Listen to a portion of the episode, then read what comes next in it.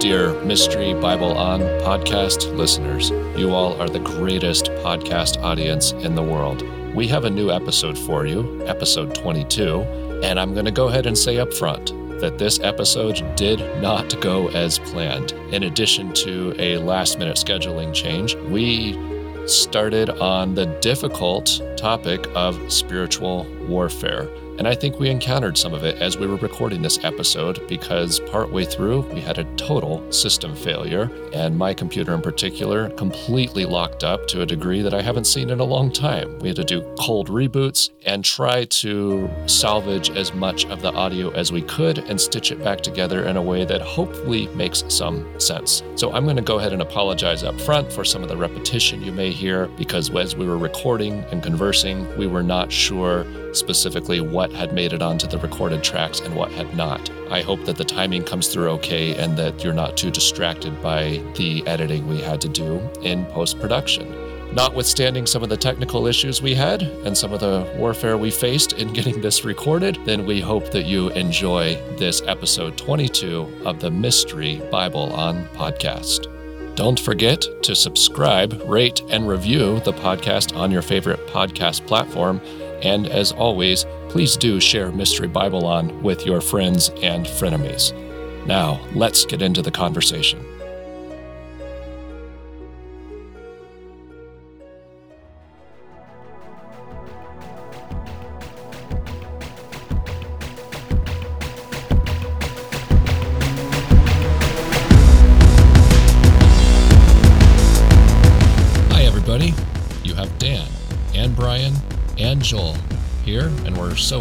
Be speaking to you. We are looking forward to recording tonight. We had a little bit of a last minute change of plans, but we felt led to cover a topic that's been kicked around some in our forum.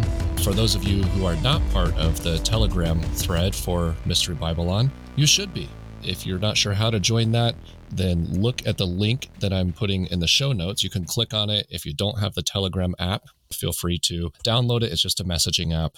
It's not going to spam your phone or anything like that. But that's where we have dozens of lovely people who like to talk about the episodes, ask questions. We get pretty interactive there and have some uh, friendly debates. And it, it's been pretty active lately. So we appreciate that. There's no charge. You don't have to be a member or anything. We're just not that cool yet. And we don't want any barriers to entry for any of you. But one of the topics that came up recently was broadly in the arena of spiritual warfare and some books that have come out with regard to the return of certain dark spiritual forces and even specific old gods. And we've been doing some reading on that front based on some uh, upcoming hopes we have for some guest authors that we'd like to be able to interview. And so we realized that this is something that we should start talking about to kind of prep all of you for some of those uh, deeper dives that we anticipate doing. The other thing we want to talk about tonight is the situation in Israel. Uh, we're recording this on the evening of October 18th. That's a fast moving situation given our topics and just what's going on in the world. And since our last episode was on current events, and, and, there, and that situation hadn't arisen yet, and that was just a couple weeks ago. So in the last week or 10 days, there's been a lot of development in the world, and we wanted to make sure we covered that a little bit. So thank you for joining us for this episode. We'll talk a little bit about current events, and then we'll get into spiritual forces,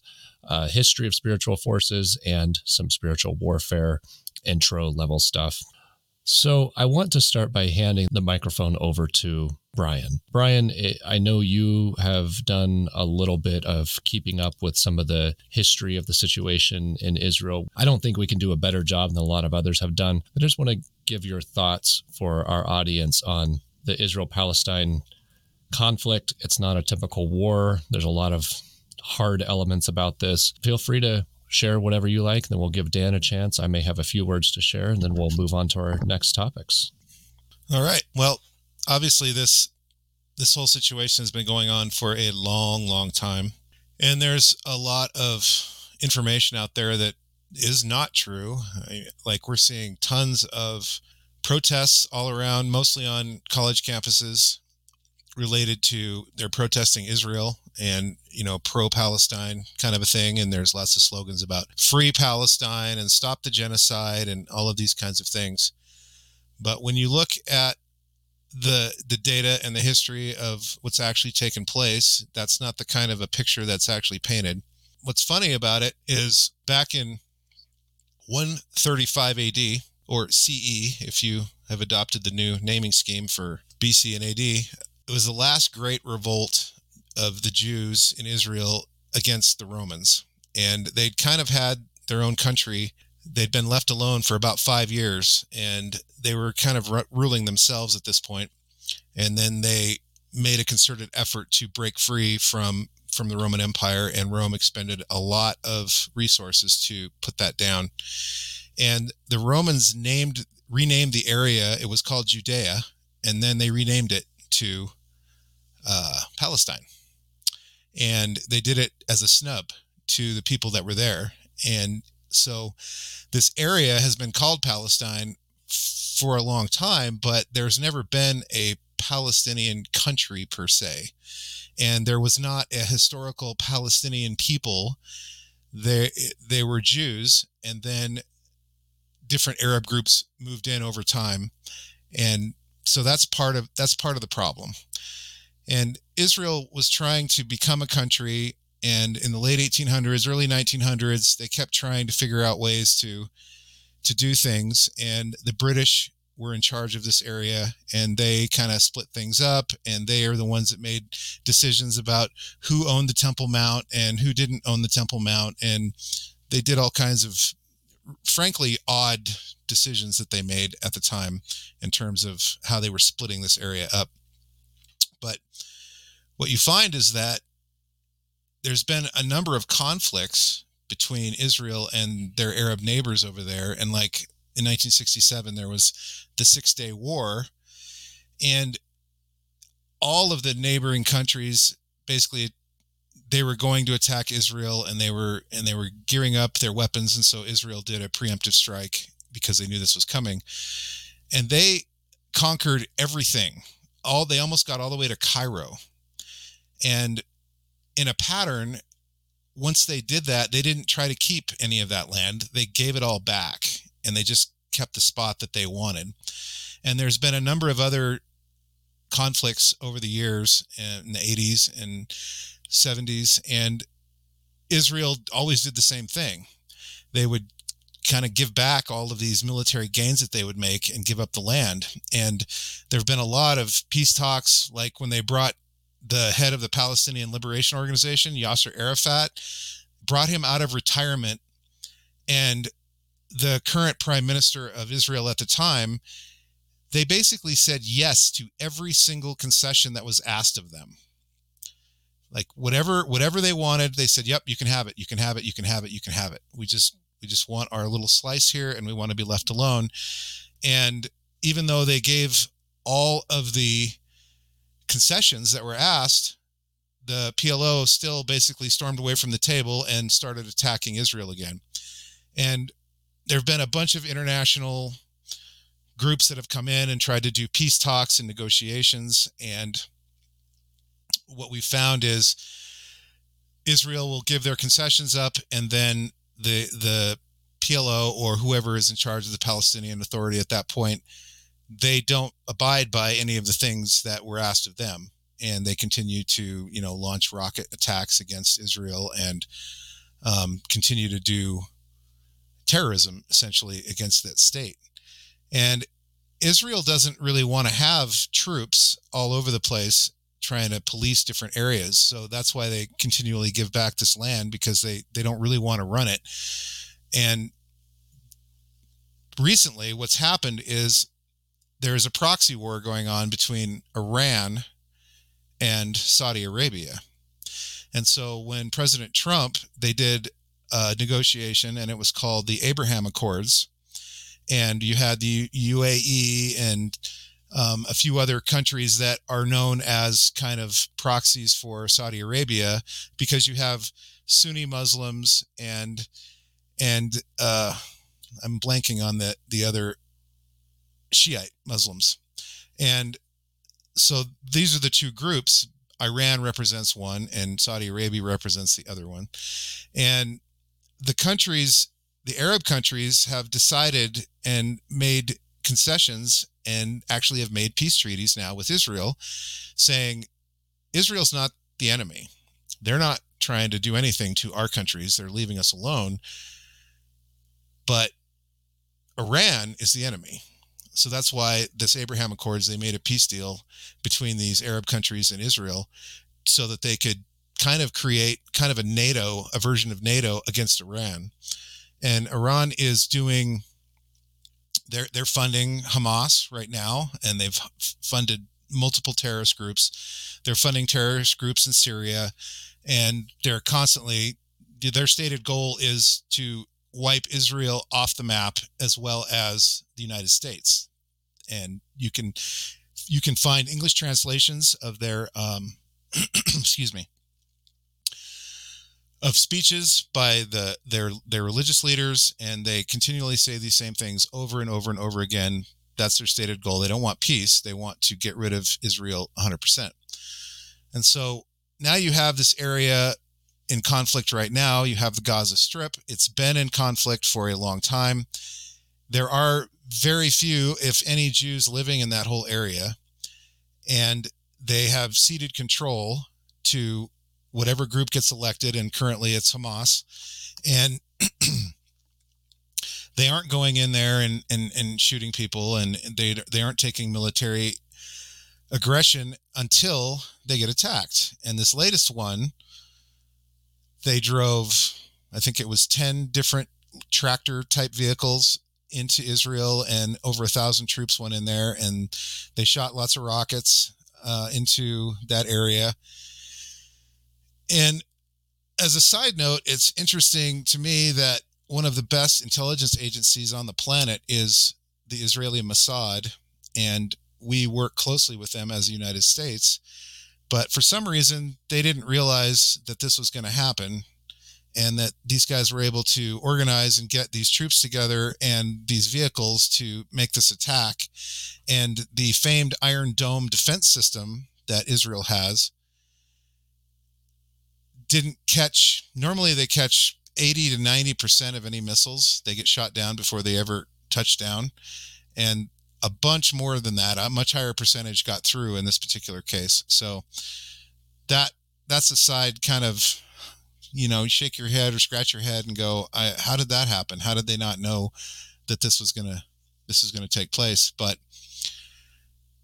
but to me the big thing is that israel has continued to win win land through conflicts when they were attacked and then they give it all back and they just kind of want to stay where they are and haven't tried to expand their their uh, their places. And there's even a part of the problem in this area is when the British came in well after they were gone then the Jordanians they had part of it and and different Arab countries and they they went in and they took all of the land that was owned. And this particular time, it was a bunch of Israeli settlements. And they took all of the deeds and everything, and they just took them and gave them to new people coming in, except some of them got lost in terms of their deeding and whatever. And so when Israel went in there, anyone who didn't have actual clear title to the to their residences and their homes, they made them leave. And the people that did still have the original titles to those homes wanted to move back in and get their property back. But anyone who was there and had a title, didn't matter if they were Jewish or Arab or anything else, they just allowed them to stay there. And their tactics have been when, when I look at it, you know, I was in the military and I know what our military strategies have been in, in different places and in most countries, they, we all do the same thing. If we decide we're going to go in somewhere, we use overwhelming force and we try to limit civilian casualties, but at the same time, we know that that's sometimes a fact of it. And in the Western world and in, in countries that are what we would call first world countries, we don't target civilians and we don't put military assets inside of apartment buildings and hospitals.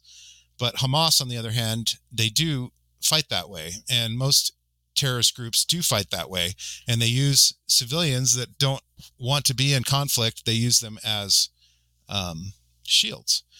And so what Israel does is they decide that there's a building that has Hamas assets in it and they decide they want to bomb it. So what they do is they have literally called the building managers and at, told them that they need to evacuate because they're going to bomb this building.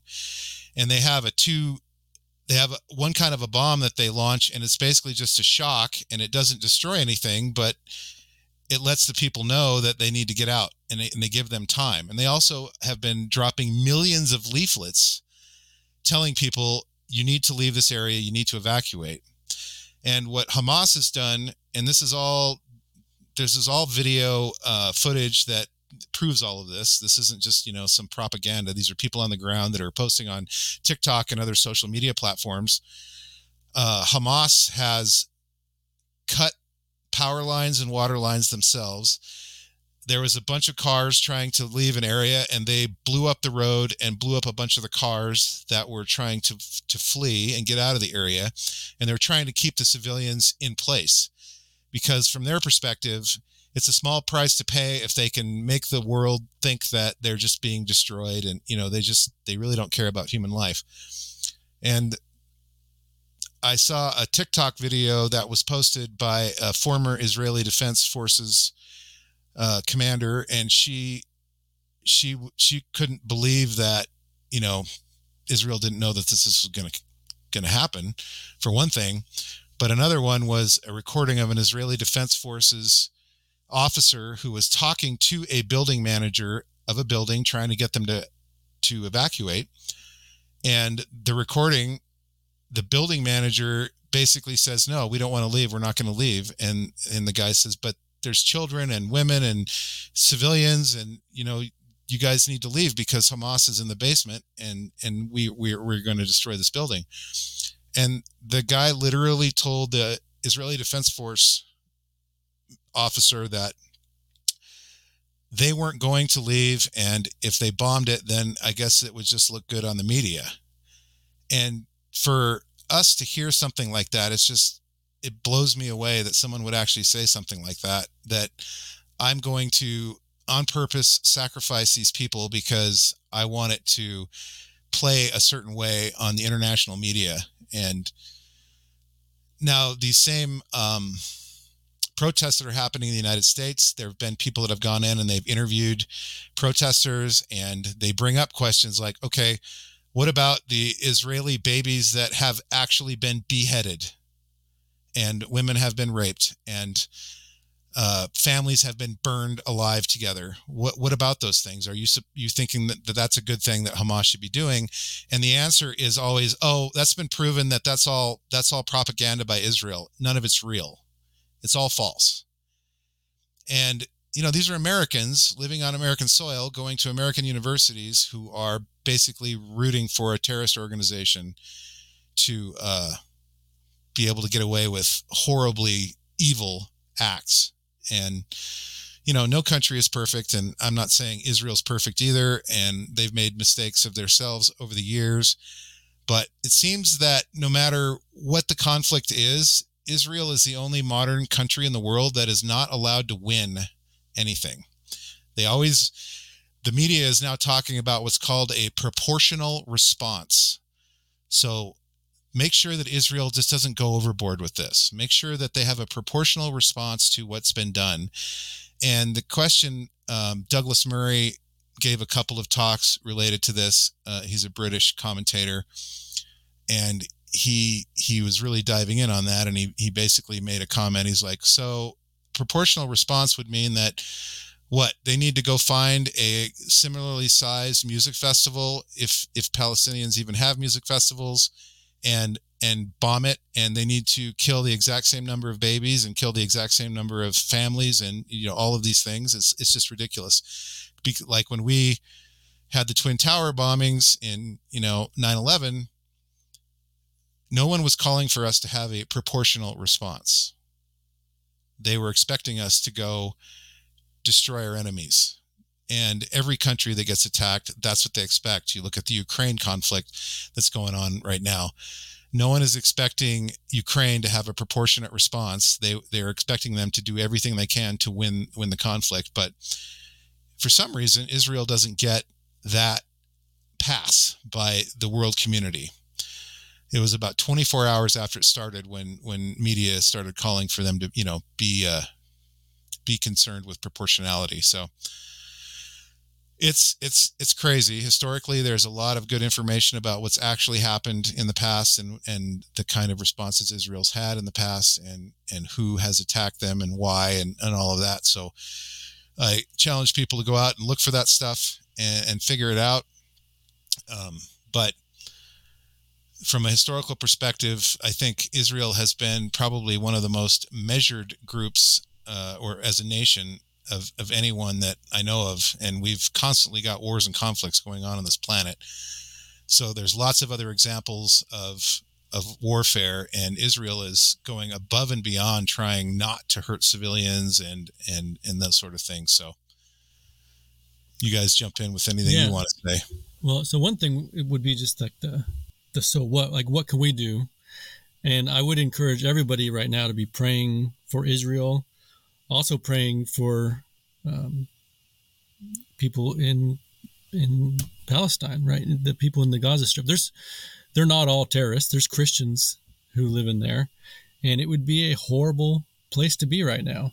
Uh, you have, you know, your own local government basically holding you hostage so that you can be martyred, so that they can advance their agenda. And so I, you know, just pray for the whole situation um, it's also just something to be aware. Like, I mean, who knows? Maybe this is something that will be resolved in a few weeks.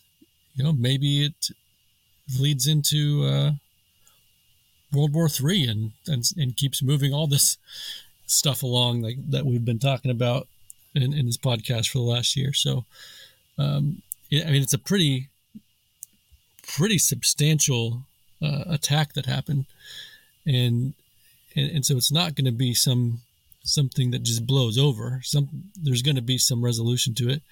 Um, whether that resolution's done soon or it drags on and and starts involving more and more countries and gets bigger and bigger, um, who knows? But you know, I would definitely encourage everybody to be praying about it. Yeah, especially the hostages, because there are American hostages and Israeli hostages and some other nationalities that are being held hostage right now by Hamas. And Hamas has started to call for a little bit of a, hey, may, maybe you know, maybe we don't want to do this. Um, so you know, pray that they would release the hostages, and then have have a conversation. Um, but it's hard to have a conversation with a group that solely exists to erase a people group from the earth. So that's that's part of the problem is that we can't apply the normal kinds of negotiating strategies and logic that we use in the first world with all of our allies and and and European countries and everything else um, to terrorist groups, and that's why you know the American military strategy forever has been you don't negotiate with terrorists. Now, some of our presidents don't do that. But generally, that's kind of been our stance: is don't negotiate with terrorists. But we we have to somehow, you know, recognize them as a quote unquote legitimate government. But a government yeah. whose stated aim is destruction of a whole people that's that's hard to stomach and it's hard to take them take them at their word or take them seriously when it comes to to talking about peace right because a lot of this stuff is fueled by just hatred and and just pure evil. And so, you know, that's it's kind of outside of how we normally think of the world works. Um, you know, some of the stuff we'll get into with the other topics tonight, we'll kind of see that evil very much is still at work. And this situation is, is in Israel is certainly a big part of where you see uh, evil very much at work in the world. This is a particularly interesting topic and a particularly difficult topic because it's so unbelievably divisive. And I think part of the reason why it's so divisive is because there's been a clear agenda of mainstream media to cultivate as much outrage and side taking as possible and and it's worked and so in the the twitter sphere and the the public dialogue sphere there's this embittered debate of you know, whose side are you on? How dare you take Israel's side? How dare you take uh, Palestine's side? And when when the reality is, it's a it's an extremely complex situation. The vast, vast, vast majority of Americans have very little appreciation for the complexity and the and, and how this situation works. Israel is not the United States. They have different problems than the United States. Um, the Middle East is not North America. It's a completely different region with a completely different history and in many ways a very different culture. Uh, and and I've I've spent time in Israel and I don't claim at all to have a deep understanding of the situation there. Uh, it's it's a super personal situation for a lot of people there. So one thing that uh, for Americans um, anybody in our audience who just hasn't thought a lot about Israel doesn't have a huge concept of it. One thing to keep in mind is it's a very tiny country geographically. I, you could literally run from side to side in like half a day. It's not that long, or uh, we'll just you could drive across it in an hour. Is another way of putting it for people who don't well, don't like, like running. Slightly, slightly, slightly bigger than New Jersey, I think. Yeah, it, so comparison end to end, it's I don't know, a little over 100 miles, and side to side, it's like 60 miles it's not big. Yeah. You can you can drive from end to end on the country in, in a couple of hours. Uh, it's a first world country. Uh, it's a it's a lovely country. Um, the people are wonderful, and and it's not just Jews that live in Israel. I, I think it's around twenty percent of the population is Muslim. Um, and if and yes, twenty percent of the population. Well, is Arab. Yeah, twenty percent of the yeah. population is Arab. Yeah, yes. Arab, which is not the same thing as Muslim, and so don't and and this stuff is so complicated. Like I'm I'm, and I have a different monologue running in my head of every single thing I'm saying, and knowing that there's somebody somewhere who can take exception with it, because you know it, it's all of these things are very complex, and there's complexities that we Americans don't appreciate and don't understand. So when I was in Israel, for example, one of the things that you notice is almost any public place you go any area, any you know nice developed area where you're going to a nice restaurant, it was very common to see a plaque outside commemorating the people who were killed there by some bombing in you know 1990 whatever every, it, the whole country is extremely well connected, and it's not a very big country. The the joke there, and it's true, is everybody is you know two degrees of separation from the prime minister, partly because everybody is in the military at some point. Men and women all serve a couple years in the military, so it's a very highly integrated country. It's a very flat society, so there is no high classist system there. Your taxi driver may also be a submarine colonel when you are in Israel. That's that's normal, and he probably has a roommate who went to college with the prime minister's son or something. It's just a very flat society. So in that sense, this stuff is really personal because you know you and I talk about a terrorist attack in the US, but the odds of us having a direct, personal, intimate connection with a victim of that terrorist attack are quite low. Whereas in Israel, they're quite high and I'm setting I'm just talking on the is, Israeli side. I know this is also true of Palestine, etc. So then you have this situation where there's this, and, and I, I want to say this sensitively, but there's this manufactured nation of Palestine, which is something of a refugee nation in some ways, and so is Israel in its own way, that has been placed under control of a terrorist group called Hamas that cares nothing at all for the individual people in Gaza. Gaza is the region in Israel uh, towards the Mediterranean Sea where you have this Palestinian nation and there's a wall that controls the the ingress and egress. And the reason there's a wall is because there were so many terrorist attacks before there was a wall. Uh, and so people say, oh, well, how horrible they built a wall. It, it stopped a lot of bloodshed for a long time. So you have this. Well, the other thing. Go ahead you have to realize is you go go look at the border of Palestine with Egypt. Yeah. It has a huge double layered wall. They are letting zero Palestinian people into Israel. I mean, uh, Egypt. It's completely closed off. It has a, a big stone wall and it also has a razor wire wall and they have mines and like the whole thing. It's a completely militarized border with Palestine, and they have let zero people through since this thing started. Yeah. And so I- it's not just it, it's like you just focus on well, Israel's, you know, the the people that are pro-Palestinian are basically saying Israel is evil, and they're going to ignore all the other stuff. Right. That Egypt treats And, Palestine or know- treats Gaza the exact same way. Yeah. So there's there's more things to look at. Yeah. So it, it's so, so you you the, the situation for those who aren't real familiar with it is you have Israel, which is something of a refugee nation but has extremely deep roots in the area. Then you have this manufactured nation, and I say that as kindly as I can, but it is of, of Palestine, which is in the Gaza portion of Israel, which is surrounded for the most part by Israeli land. There's a wall that was built, I think, in 1994 and the wall was built because of the amount of terrorist activity. And this is not to say that everybody lives in Gaza as a terrorist or even Palestinians are terrorists. I want to make it really clear that the Palestinian population has been manipulated and used by terrorist groups.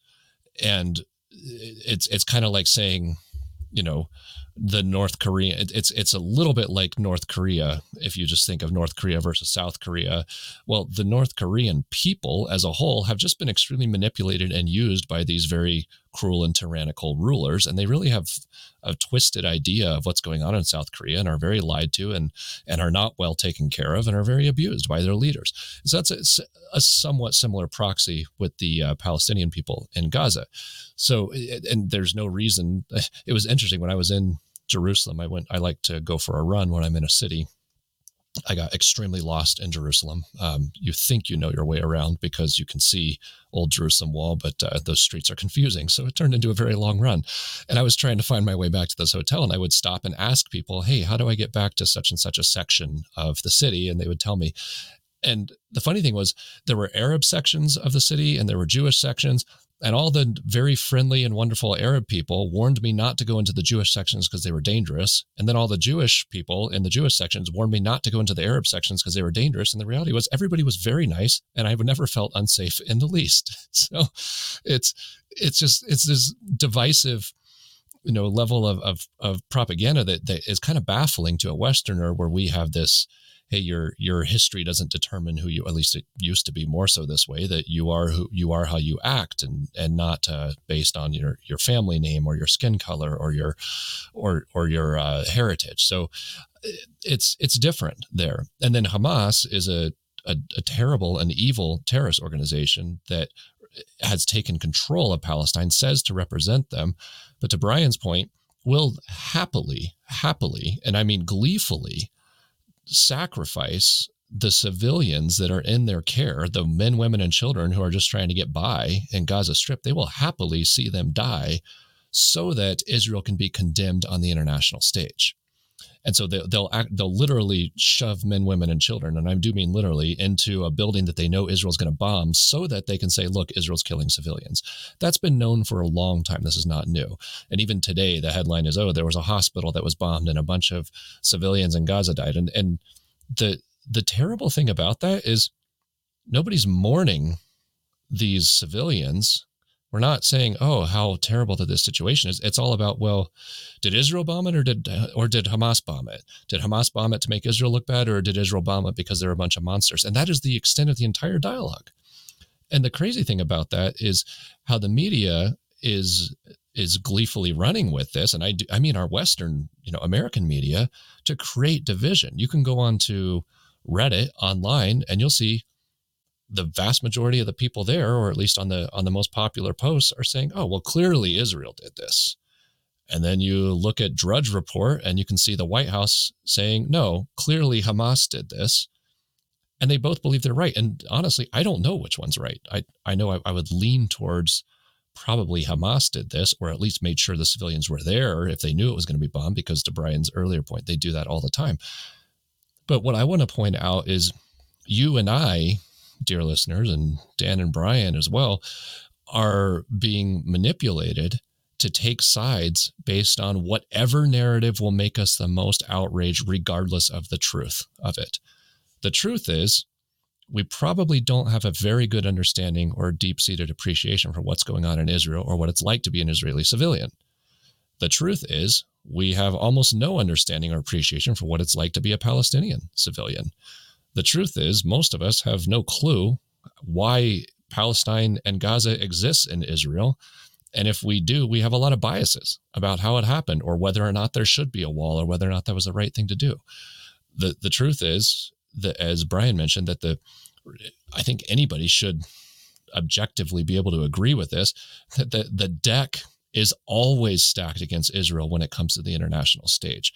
Um, I think Israel has I don't remember if they're on the the UN um, uh, peace committee, but I know they've been censured like more than every other nation combined. So the UN, the the globalist elite, you know, hates Israel and will do anything to make it look bad. Um, the you get these terrorist states similar that are uh, you know like Iran funding these terrorist organizations to commit atrocities, and then everybody says, well, let's hope Israel doesn't overreact.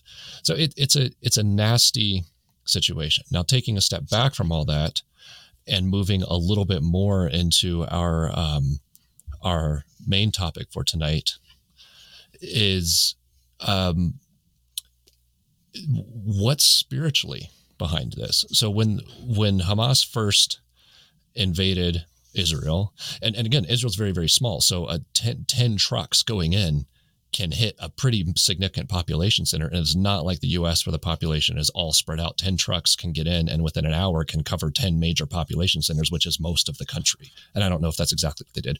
Then you have some paramotors in there um, and some guys literally flying in on, on you know, uh, flexible wing drones and then some missiles that came through. So first and first of all, the whole situation stinks. It's suspicious. There's something weird because Israel's intelligence apparently completely failed which it, it doesn't almost ever. It is legitimately one of the best in the world, and that's anybody who's worked with them will agree with that. Their defense systems failed for the most part, and this and this this relatively ill-equipped group of terrorists ran amok in the country for a long time and killed a lot of people and did it in over, atrocious over a thousand. Yeah, over a thousand people. Over a thousand people in, in, in the in the initial attack. And and, and and we say one attack, but that's not like a bomb went off in a crowded stadium. That's they came in in an attack and killed a thousand people, house to house, venue to venue, you know, with with rifles all over the country. So it's like it's like every mass shooting that we can think of here happening simultaneously around the country and not being stopped, and a thousand people died. It, it, that's what it was. It was like several simultaneous mass shootings, and that's hard to pull off in Israel anyway when you have an armed, uh, semi-armed uh, populace that all has military training. So there's something about this that doesn't that seems really weird. I'm just going to float that. I, I don't know if the truth about whatever really happened will ever come out publicly, but something about this doesn't add up because it just Israel should not have been caught flat-footed uh, and this kind of attack should not have been able to get as far as it did and and continue for as long as it did and kill as many civilians as it did. That's that's unbelievable. It, the, I've been through Israeli border crossings multiple times. I've been through their in, border interrogation process. I mean, they they are they are ship shape. They are tight. They're airtight. There's never been a bombing at the Ben Gurion airport, even though there's a, a million people in the world who would happily bomb the Ben Gurion airport. Nobody's ever been able to pull it off. It's it is that tight. They're that good in their security, yet somehow it all completely failed simultaneously. So, so something about that doesn't add up to me. Maybe that's my tinfoil hat talking. But the bigger issue here, for the purposes of our discussion tonight, when I first, when uh, Dan and Brian and I first on our our kind of ongoing chat thread where we send topics and news and discussions and memes and whatever else we want to share, when this started happening, and we were seeing the level of atrocity that was happening to Israeli civilians, our immediate conclusion was this is spiritually dark. This is be this is not just a political war.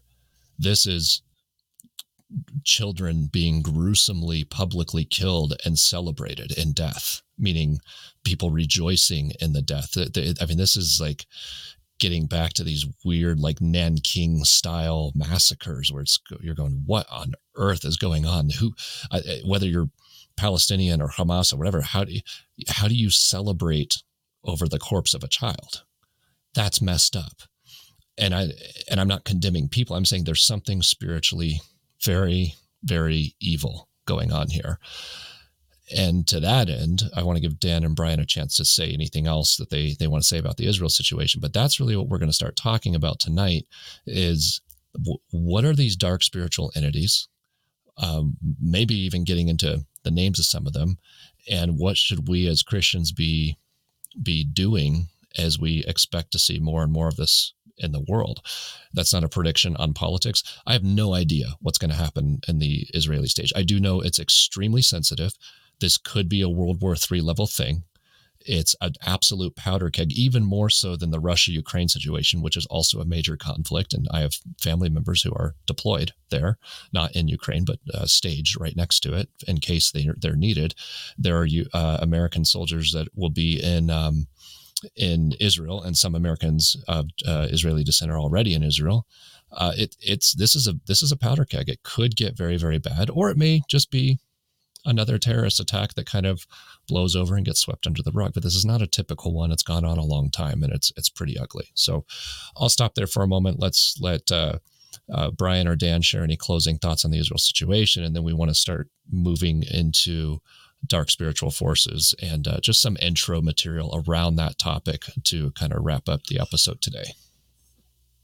I guess the only other thing I wanted to add is, you know, you step back and you look at this, you know, as a Christian and looking at this from a biblical perspective. You know, when you look at the nation states and the peoples that are around on the on the world today from a national identity perspective, you know, you don't find Hittites, you don't find Hurrians, you don't find Canaanites, you don't find any of these ancient peoples that we read about in our Old Testament. And we read archaeological finds and translations and all these things. They're not around anymore. Israel is around. Why? Well, because God said they would be around. He chose them and created a nation that was no nation from Abraham. And he is not done with them. He's not done with them prophetically. And as I've made the you know the statement many times before that it doesn't really matter what your background is and what religion you grew up with but when you want to when you want to cuss you use the lord's name in vain. You don't use buddha and and muhammad or anything else.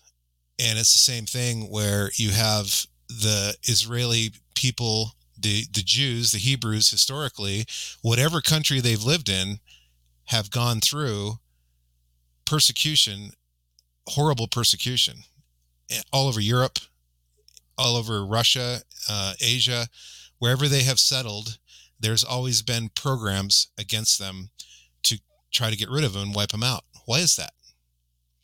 Well, that's a spiritual answer there's a reason for it and it's not just because for some reason jews are bad people because they're not they're lovely people all the people that i've met that are of jewish descent or actually were born in israel I, you know they're they're normal people there isn't any outward reason why whole nations would decide we need to get rid of this group of people in our midst and they have continued to try to stay faithful to their beliefs in you know Yahweh.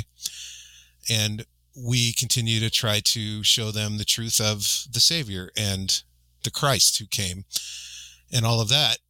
But God is not going to let Israel go away. Prophetically, it's just not going to happen. So you kind of expect these things to happen, and it's terrible in the loss of human life and all of the things that go on, but God is going to continue to preserve that nation. Dan? Yeah. Well, Off to you. All right. So um, I'll, I'll transition it into into one of the books we're covering today. So, you know, Joel is talking about the basically the celebration of murdering children, and um, one of the things in the book tonight is he talks about, and, and the book we're covering is the second Coming of Saturn by Derek Gilbert. Uh, and I think we might touch on another book a bit too. Um, but he makes this connection, you know, going all the way back to the Watchers uh, into present day of a, of a, continuing theme. One of those themes is, you know, some of these gods along the line, uh, you know, demanded uh, child sacrifice. And so, you know, you kind of see that coming in here. Like, I mean, what in the world is happening where people are celebrating with the with the killing of children and well you have seen that before and you've seen that before in the soil of israel and you've seen it with some of these uh, the worship of some of these um, gods that we are uh, going to end up covering so joel brown i don't know if you have anything to, else to add or i can start introing that book yeah, I, no, just I'll, jump right in. I'll just say really, really quickly the reason we're talking about this is because this is not just human conflict. When you see children and women and civilians being murdered and blood in the streets and celebrations going on as a result, there's a level of hatred there that surpasses uh, normal politics. This this is spiritually dark, and so it's a good example of the dark spiritual forces conversation that we want to get into tonight and uh, that, that's been discussed a little bit on our discussion thread on Telegram, because we want to start highlighting and opening people's eyes is with, without getting freaked out, without getting paranoid, without finding a demon under every rock. We want to start challenging you and our audience to to look with spiritual glasses at what's going on, and say, okay, if when when there are and I'm going to use, I, I, apologize for continuing to return to this ugly idea, but we need to acknowledge what's going on. When, when there are mutilated children being celebrated, what's going on? And it's not what what how much deception does there have to be for a human being to do that to another and then to have division over whether or not it's okay in in the world and we could apply that to a lot of things we could apply that to abortion and all kinds of topics that have very strong feelings about them and a lot of division about them. But what I what we want to do with tonight is start really pushing you and our audience to take a spiritual look at this and say what might be behind this specifically. Um, and it's not to to create paranoia; it's to get us more and more into a mindset of spiritual warfare. So we don't just sit here helpless and go, oh, that's terrible. I wish there was something I could do. Well, there are things that you can be doing, and we're called to be doing things. So that's why we're entering these topics. That's why we're starting to move this direction with some of our upcoming episodes a little bit. We're not abandoning previous topics. All of this does fit in and it does wrap in pretty well but it's important. And when you get something as ugly as what we're seeing on the news right now and and then the, when the dialogue around it is equally as ugly if that were possible and so unbelievably divisive and so full of deception and confusion well what have we said many times? Deception is of the enemy. Destruction is of the enemy. Murder is of the enemy. And one of the single biggest methods that demonic forces use against human beings is confusion they love to confuse us. They want us looking at anything but the truth. Well, if if that's not going on with this Israel Palestine situation, it's anything but the truth. It's total confusion, total deception, and all about division and rejoicing in the destruction of others. That is evil. And there's evil behind it. And we don't want it to just be this anonymous term. We're trying to make it specific and say specifically what might be going on here and how do we recognize it and then what can we do about it. So that's that's why we're talking about this the way that we are.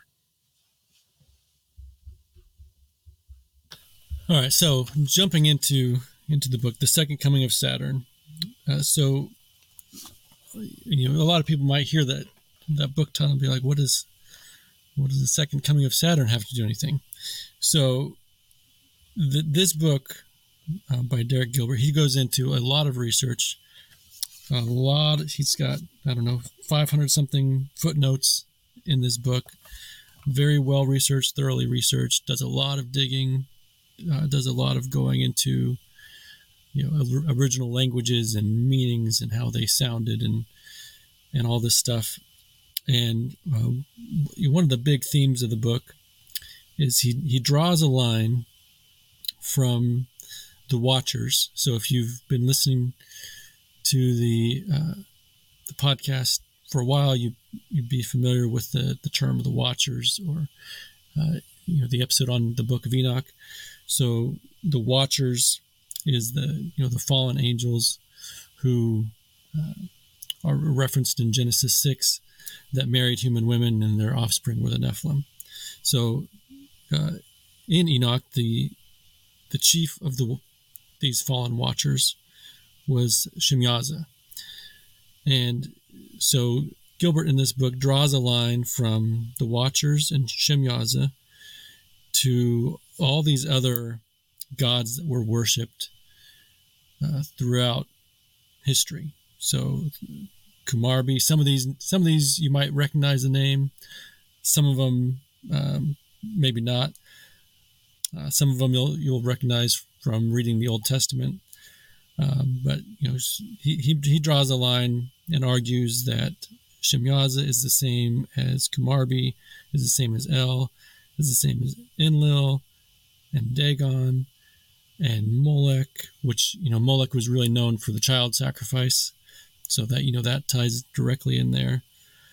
Um, and then, and, and he argues that, that is the same also as Kronos from the Greeks. You know, he was the king of the Titans, and is who is also the same as Saturn, the Roman god. So, and, and then you can tie that all the way into into the United States and the way the capital is built. And I don't, I don't know if we'll get into all that tonight, but you know, just drawing the line that all these different gods that were worshipped, and um, and I and I think we tend, you know, at least modern American Christians who don't have a spiritual understanding of Scripture, we we often think of all these gods that were worshipped as just you know, something that was just totally made up.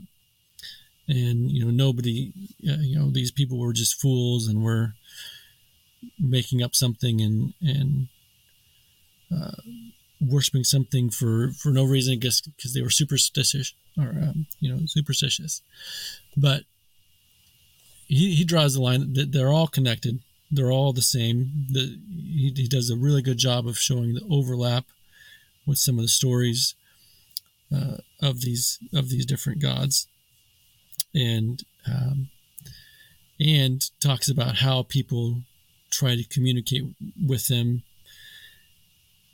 And uh, I'll just read read a, a paragraph from about a third of the way through the book that kind of does a good job summarizing uh, this section of it.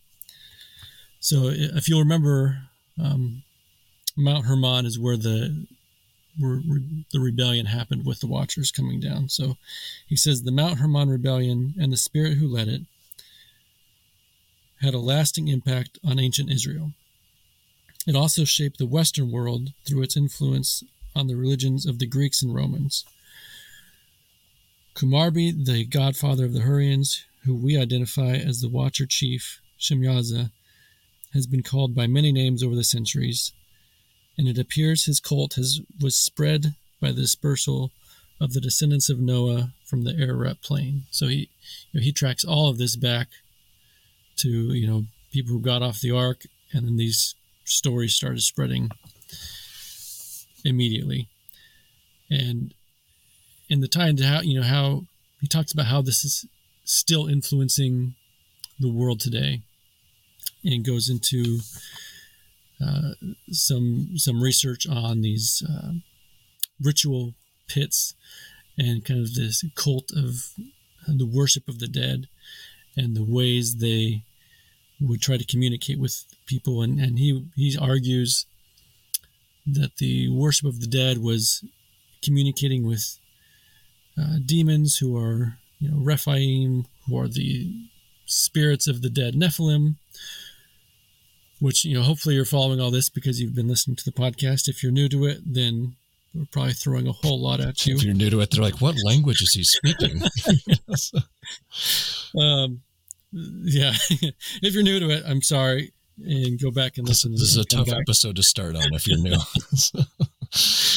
um, well, let, let, let, me let me jump in just real quick, Dan, if you don't mind. Yeah. I'll try to give a little bit more big picture con- context here because it, you're doing a great job summarizing the book. But some people are probably like, "What? How, what on earth does this have to do with?" okay, so all right, so the book Dan's talking about is the second coming of Saturn by Derek Gilbert. Derek Gilbert has published a handful of books. He and his wife Sharon uh, have a very popular podcast um, called uh, what is it called? The Gilbert House Fellowship. Uh, he's on Skywatch TV. He has weekly video and radio programs, and he and Tim Alberino have done some work together. He and uh, Tom Horn have done some work together. He and Doug Van Dorn, and you know all, all these these people who are very much of, of the ilk of the kind of conversations that we have here at Mystery Babylon. He's a very accomplished researcher and this book um, absolutely demonstrates that. Most of the first half of the book is about ancient Ugaritic and uh, Akkadian and Hurrian texts, and he's actually put together some very groundbreaking, uh, researched, carefully researched, researched um, conclusions and uh, able to shed light on some really interesting connections in in history. And we're talking, you know, history, uh, you know, three, four, five thousand years ago, depending on what topic he's on. So the question on all that is, okay, so what? Uh, you've got a, a semi archaeologist that uh, that is putting all this stuff together, and he's saying, well, this god uh, Saturn is also El, is also Kumarbi, is also Shemyaza, which, if you've read Enoch, should mean something. You know, he's the one who led the original rebellion of these Watcher angels in from the Genesis six episode. So, what? Who cares? That, that's a that's a valid question for those of you. I know I know we nerd out about this stuff, but there is a point where you go, okay, cool. So what? Um, the so what of it is that these same entities are tied to the end times and are tied in some cases directly to the end times. And i'm going to leave i'm going to leave some of that on the table for uh, some future discussions on this book that and similar books that we hope to do. And there are some people uh, and i'll bring up another author uh, jonathan cahn um, who are saying that some of these entities are active today specifically today and are particularly active today so why that matters is because it, it it when we start looking specifically at the ancient traditions around certain gods, and these gods, if you've been listening to this podcast, you shouldn't be too scandalized for when we say the god, the ancient gods are real. Not all of them, but some of the main ones are real. And when I say gods, it's it's little g gods, these false gods that uh, meaning false, and that they're not Yahweh, they're not the one true God, but they are powerful non-human beings that were worshipped by these ancient cultures, and that uh, were extremely active in these ancient times. The question is, okay, well, where did they go, and does do they have any effect on our lives today? And the the answer differs depending on wh- which one you're talking about. But there's a lot of them and it's confusing. But what Mr. Gilbert is trying to do is he's connecting this really, really old stuff. And as you've heard us say so much, some of this research has only been available in some cases since the 90s. And in some cases, he, he draws conclusions on stuff that came out as recently as 2014 in terms of uh, uh, archaeological findings that are proving very enlightening on these topics. He's connecting and saying, look, Shemyaza from the Enochian um, story of the the Watchers and the Genesis six narrative is probably the same guy or the same entity that's responsible for yada yada yada through this and that and the other and will play this critical role in the end times and we should be paying attention to that. And the reason we should be paying attention to that is because when you see things like, uh, you know, diabolical attacks on the nation of Israel, you can go, okay, wait a second, where might that be coming from? What are the evil spiritual forces behind this? Or when you see a sudden, and this is a branching out beyond some of what Mr. Gilbert's written about, but when you see a sudden increase in um, uh, uh, sexual perversion and uh, rejo- um, rejoicing around sexual perversion, what entity might be behind that? When you see uh, an agenda of destruction of infant and unborn children or celebration of destruction of children, what entity might be behind that? So there's a um, there's a, a, a consistency to all of this. The characters change names and put on different hats and different masks, but it's the same characters behind it and and it's the same you know that when you realize oh the the the greek and roman pantheon didn't they didn't come up out of a vacuum they came from these ancient middle eastern ancient near eastern and middle eastern concepts that uh, can be traced all the way back to the flood through language and archaeology and other findings then suddenly you're realizing oh some of this stuff is a lot closer to home than we realized. And it is helpful to be able to identify some of these things. So that's the the big context of what's going on uh, here and why we're d- diving into Akkadian, Ugaritic, and Sumerian texts and tablets to say, well, what is this word and what does it mean? And it, it really does help us read our Bibles more carefully and it helps us understand some things in the Bible that are really hard to understand. He has some really interesting theories around Psalm 82, which we've talked about with uh, in in some of the Michael Heiser episodes, and how this uh, council of gods may have worked. Who, where is Yahweh in all of this? Where is Yahweh's nation of Israel in all of this? So when we start looking at all these things, then um, then it really does uh, bring some really interesting concepts, and and it most of all helps us understand what might be happening in the world and what might be happening more and more in the world as we get into the end times. So I didn't mean um, I didn't mean uh, Dan to uh, jump on you there. I just want to try to bring that broader context in and say why are we talking about this and what does this have to do with with some of the other pieces and and why is who cares who Kumarbi was?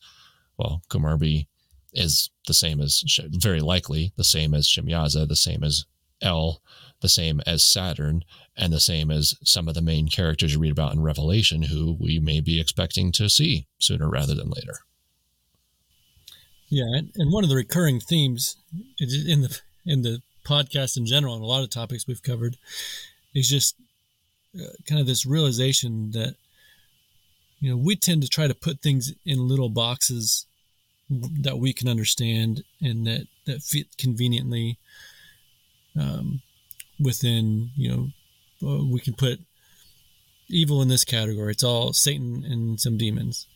Or you know we can put um, different things in different categories and i think one thing that we keep on seeing the more we look into and the more we research and the more our eyes are open to this stuff is that the world and the universe and the spiritual world and all of it is just way bigger and way more complex than we can begin to grasp or understand.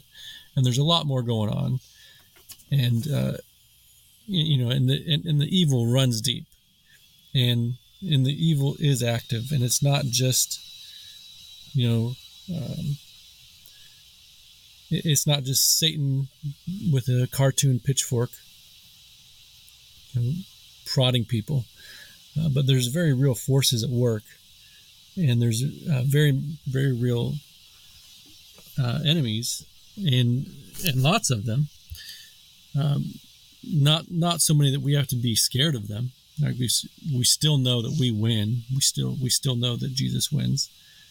We still know there's there's more that are with us than are with the enemy. So, um, you know, but it's still good to kind of open our eyes up that that there is a, an awfully big um, world out there that we are not aware of. Well, the thing too is that when you think about it, you know, in the narrative from the Bible and and from the Book of Enoch, the the Shemiyaza being is actually in prison and has been in prison since he was punished after the sin of the Watchers.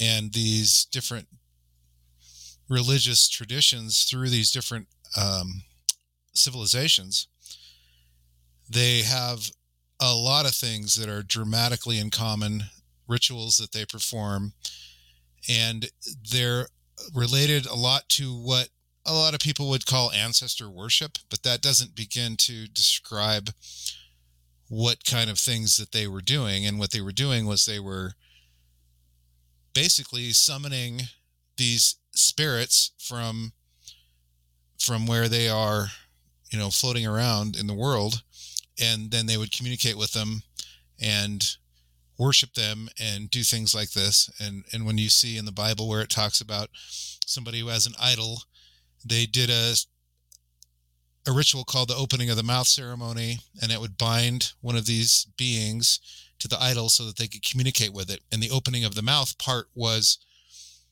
the fact that okay, now that now the being can breathe through this idol and speak through this idol because we've opened opened the mouth. And that ceremony also exists in ancient peoples in South America, North America, and Asia. It's it's not just in the the Levant region or the Mesopotamian region that we generally talk about related to Enoch and things like that. Um, but there's a whole bunch of those other beings because in Genesis chapter 10, we have the table of nations. And then in Deuteronomy, it tells us that God put Elohim in charge of those nations. And then he created his own nation from Abraham. And those beings are not, those beings are not in prison and those beings are still around. And we don't have you know religions floating around today that are death cults in the same way that we know of but if you get into any of the literature of the modern occult from say 1900 to now. The mystery schools lot, as well. Yeah the mystery schools. There's a lot of people who do what is called channeling. And they are connecting with a spirit on the other side, which they typically call spiritual guides. And they are asking questions and being given information, and they write books based on this and start, you know, study groups and small cults and things like that. And these are the same beings. They just are showing a little bit different face, but they're still active and they're still working. And so there is a difference between a demon and an Elohim and both of them are still around on the planet. And we in the modern world have so divorced everything from the spiritual nature of the world that we live in. We everything our first thought is always the physical reality that we live in. And so we tend to dismiss anything that's can't be explained by your five senses. And there's a completely different worldview that was on the planet for thousands and thousands of years, where in daily life, the spiritual and the physical were all on the same plane. They were on equal planes, and one would affect the other. And that's how people looked at it, and that's how people thought about it. And we don't think about it that way anymore. And that, frankly, is a quite good victory on the part of the enemy to get people to dismiss spiritual influence um, on their leaders and in in different people's houses and in different things like that. You know, there's how many how many families have bought Ouija boards, and you can go to the game store today and you could buy Ouija boards and and start you know quote unquote playing with them. But that's it's another it's a tool to facilitate communication from us to the spiritual beings on the other side. And for some reason, we don't know the mechanism, but for some reason, even the beings that are imprisoned are able to make some communication through the spirits of the Rephaim and other Elohim to people. And that is a scary proposition but it's been going on for thousands of years. So the fact that we might be becoming more aware of it again, because people were certainly aware of it before, the fact that we are becoming more aware of it again doesn't mean that we should be more fearful than when we didn't know about it. We should just be more aware. And hopefully, it will inform our prayers to be able to focus on praying against the right things, praying against, as Paul said, the principalities and the powers and the rulers of darkness and high place. You know, if you've been in the church any amount of time, you're familiar with those verses. And every one of those verses in the Greek is related to a type of or a, a role of Elohim. They weren't just a bunch of descriptive words that all meant demon each one of those phrases that Paul uses are related to hierarchies of spiritual beings that God created.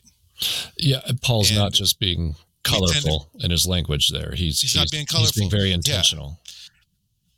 So we need to start grasping onto that as we read our Bibles, and we need to grasp onto that as we're praying about these things. And don't dismiss it out of hand. Just say, okay, Lord, what do I need to do in my prayer life against this? And, and what do I need to be aware of in my life that maybe I was asleep at the wheel before or ignorant of? Because God holds us responsible for the knowledge that we have. I mean, even in the law in the Old Testament, he would make statements like, you know, if you're guilty of this, when you become aware of it, go make restitution. Go to the priest and, you know, bring the dove and the grain offering and the drink offering and whatever it is that you need to do for that particular offense of the law. But he would always say, when you become aware of it, go do this because he understands that sometimes we're not aware of things that we are doing that he doesn't approve of and we learn over time and when we become aware then that's when we need to make changes and we need to go to god and say okay i understand now and i will i will you know change my behavior to do what it is that you want me to do. Yeah um on walmart.com you can get a ouija board for 12.99 um and I mean, and there's tons of them, including uh, I'm looking at the uh, Condacluzzi wooden Ouija board polished burr-free divination metaphysical message board for home. It, you can go buy that. It's like five dollars on Walmart.com. Uh, there's, uh, I mean, people think this this stuff is like they're like, oh, nobody ever has that. Well, there's like twenty of them for sale. Uh, here's my one of my favorites for one hundred and seventeen dollars and fifty cents. You can have a Ouija board altar table with a drawer with a 12 inch drawer for 117.50 you can have a literal literal solid wood ouija board furniture in your house. Uh, so why is everybody making this? Well because people are buying them. Um, so the the, the it, it hasn't hasn't gone away. I, I want to bring up a, a book that um, is a secular book. I've probably mentioned it in the past but it, it keeps coming to mind this is an interesting book. It's called, um, and I don't know if we'll do a full episode on it. I'm not sure, but there's a book called The Deception of Gods and Men. The subtitle is The Price of Power Has Never Been So Great. That book is written by two authors, Barry Fitzgerald and Brian Allan, who are thoroughly secular. They don't believe the Bible. They don't take scripture seriously. They're not even necessarily archaeologists. They're they're more historians and uh, folk historians, and they have some familiarity with the occult. But they came to the conclusion in this book, and I think it's a I think it's an extremely insightful conclusion for being so handicapped as not taking spirituality seriously whatsoever, because they're completely secular guys. The conclusion they came to was that behind the power and authority in the world across time and generations and civilizations are some very dark forces that haven't changed. Meaning there it's the same forces all along. And it's this this the, it crosses over into our world in different ways. And they believe that that is directly related to how power and wealth are created in our world. And for being completely secular that's an extremely insightful conclusion. But and, but they don't try to name those forces. They don't know what they are. Then they go so far as speculate. Well, is it alien? Is it spiritual? They don't really believe in spiritual in the traditional sense. So the question is, well, what what is this? And that's all they're really left with.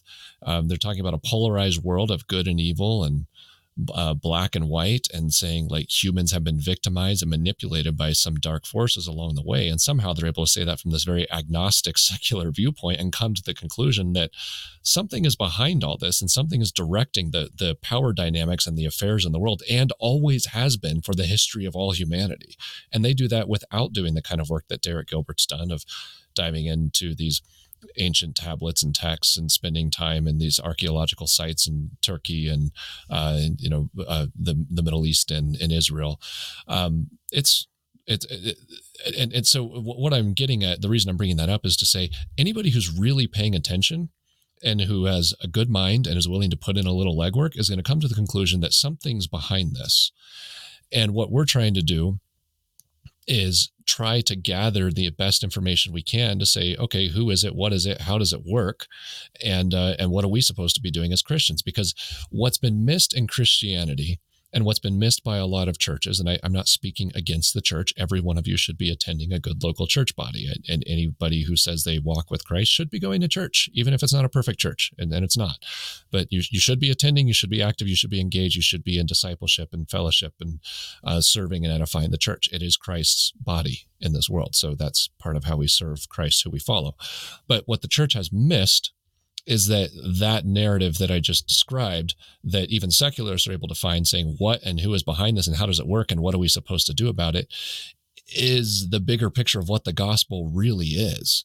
The gospel is is not simply, you know, Jesus died to save us from our sins. That's part of it, but it's really the the, the triumph of good over evil, not just for humans, but across all the cosmic realms. And you've heard me, you know, uh, get on my soapbox about that before. So what what I'm realizing, and I'll talk personally for myself.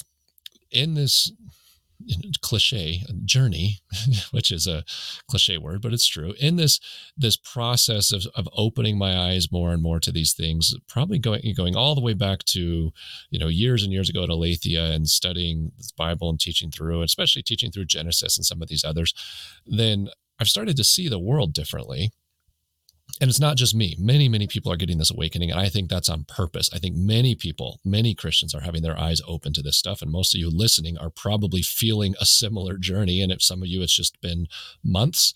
Some of you, it's been years. Some of you, it's been a lifetime.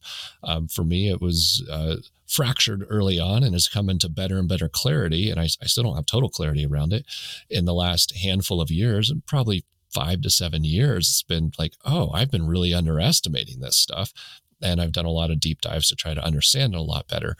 But that my eyes are being open to the spiritual conflict, which is funny because as Brian just quoted it from several places in the Bible, it's all over the Bible. And it's what Paul is trying to tell us over and over in his letters in, the New Testament. And it's what Deuteronomy chapter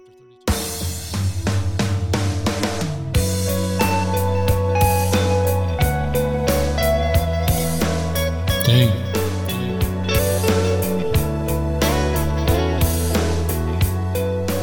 Brian, I'm on the phone with Joel. His computer's completely frozen. He's restarting his computer and did a hard, had to do a hard reset. Control Delete wouldn't even work.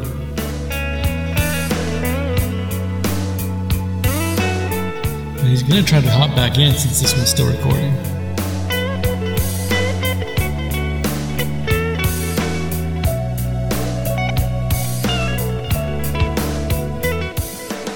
Ironically, that was probably the content that was going to make it the best podcast episode ever. Best podcast episode ever.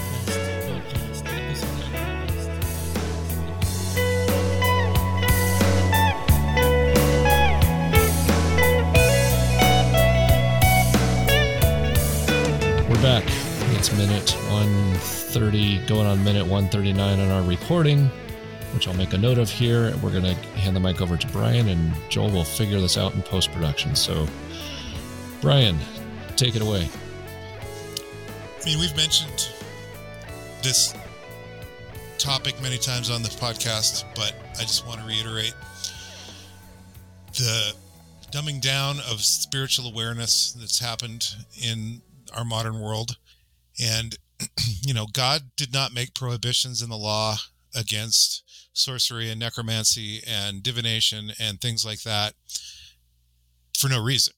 He didn't do it because they didn't exist and they didn't work. And Paul also did not tell us to not eat meat sacrificed to idols or we'd be participating with demons if demons were not really a thing and if it wasn't a, an actual risk. And then, of course, we have the witch of Endor who rose the spirit of Samuel for Saul. And, you know, she already knew that she wasn't supposed to be doing that. It had been outlawed. And when she realized who Saul was, she was afraid. And he said, No, it's fine. I'm not going to do anything to you. Um, and she literally did something that she did all the time. She raised a spirit, and it was a real thing that happened. You know, the battle between Moses and the high priests in Pharaoh's court when he was, you know, here's a plague, and then they would create a plague which always cracked me up because I can imagine them going to Pharaoh and saying, "Look, we also can turn the blood in, the water into blood," and Pharaoh's like, "Great, you guys are so helpful. This is awesome." But, Turn it back, uh, maybe. yeah, could you could you do the opposite, maybe? But no, and and they several of the plagues they did turn those they did duplicate them, and then all of a sudden they couldn't duplicate any more of the plagues they were they were powerless at that point there have been plenty of skeptics and even Christians who, you know, read this story and they say, well, you know, they were just using tricks. It wasn't real magic. It wasn't it wasn't actual power that was coming from supernatural sources. Even though Moses was doing things that was definitely power from the ultimate supernatural source. And but they were also doing that. And their staves, I mean, in the Hebrew it's interesting because their staves, they turned them in he they turned them into snakes.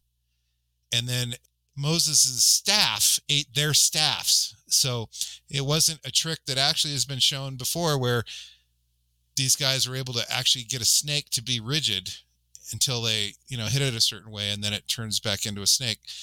It it wasn't that kind of a trick. This is this is real stuff that does work.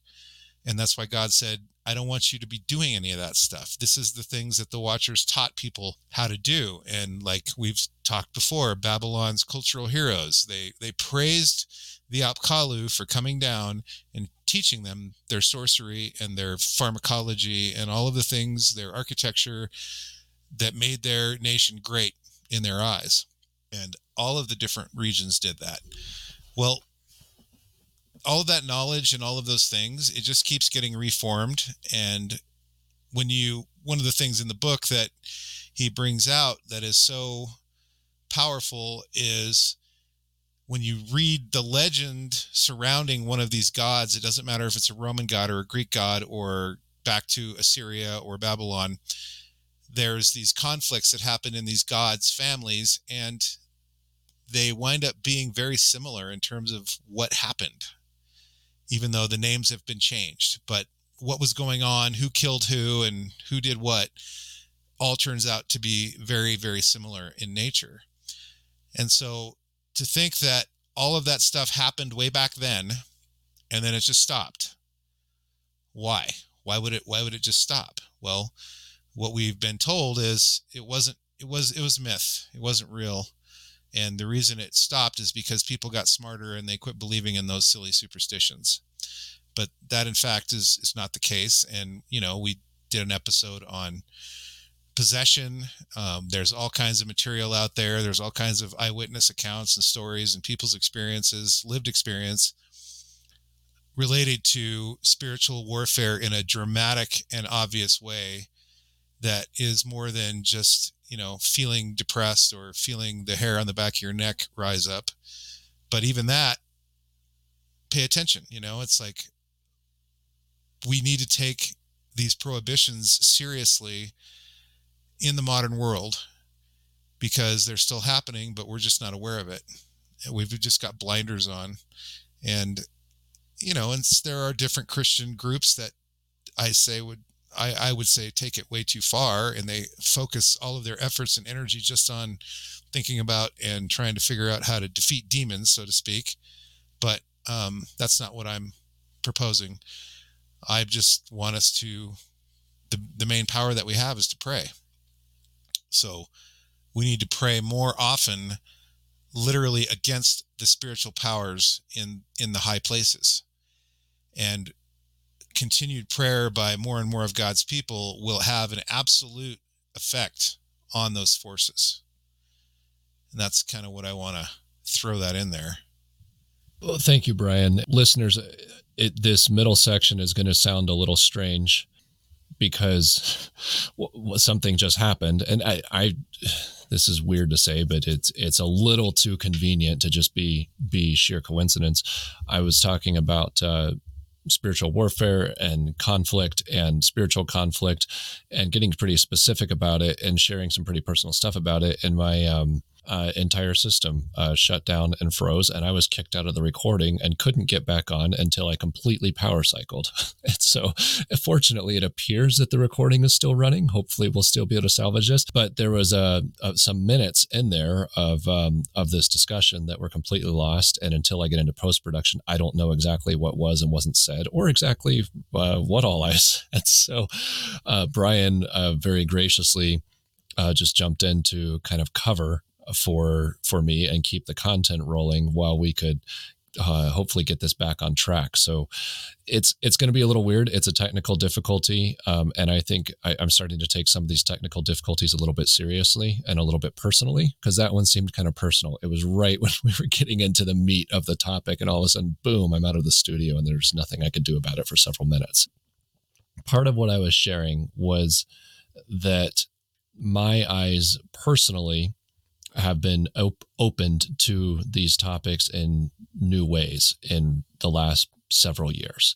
And what I mean by that is um, that, you know, I, I grew up knowing the Bible, I had a pretty good working knowledge of scripture and had been taught it all my life. And I knew my way around the Bible and had grown up with, you know, good biblical teaching. However, and e- even with uh, some charismatic background, it seemed like spiritual warfare as far as uh, as as far as most Christians considered it, it was just sort of this weird thing that some Christians had to do sometimes under strange circumstances. And Brian was alluding to this a little bit just now, where it's it's like, okay, here's a particular spiritual event happening in this person's life. We need to pray a little extra hard, and then maybe there would be a sermon on spiritual warfare.